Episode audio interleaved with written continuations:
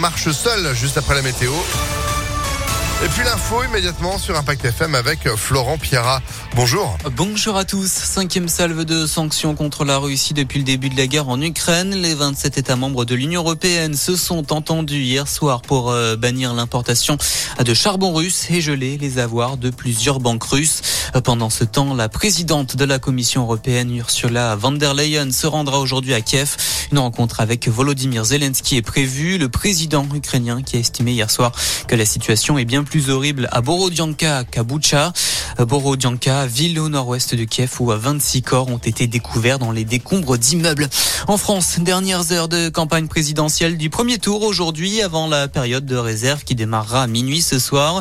Hier soir, Yannick Jadot tenait son dernier meeting à Nantes, tout comme Marine Le Pen à Perpignan, Philippe Poutou à Toulouse, Anne Hidalgo à Rouen, Éric Zemmour à Paris. Dernier déplacement aujourd'hui dans le Vaucluse pour Valérie Pécresse. Nicolas Dupont-Aignan ira lui à la rencontre d'automobilistes. Également dans l'actualité, le jugement rendu hier soir dans l'affaire du meurtre d'Alisha dans le Val d'Oise. Un garçon et une fille âgés aujourd'hui de dix-sept ans ont été condamnés à dix ans de prison. Ils comparaissaient pour avoir harcelé, frappé et jeté l'adolescente de quinze ans dans la Seine en mars deux mille vingt et un à Argenteuil. La préméditation n'a pas été retenue par le tribunal. Un quatrième attentat hier soir en deux semaines en Israël. Un tireur a ouvert le feu sur les clients d'un pub de Tel Aviv.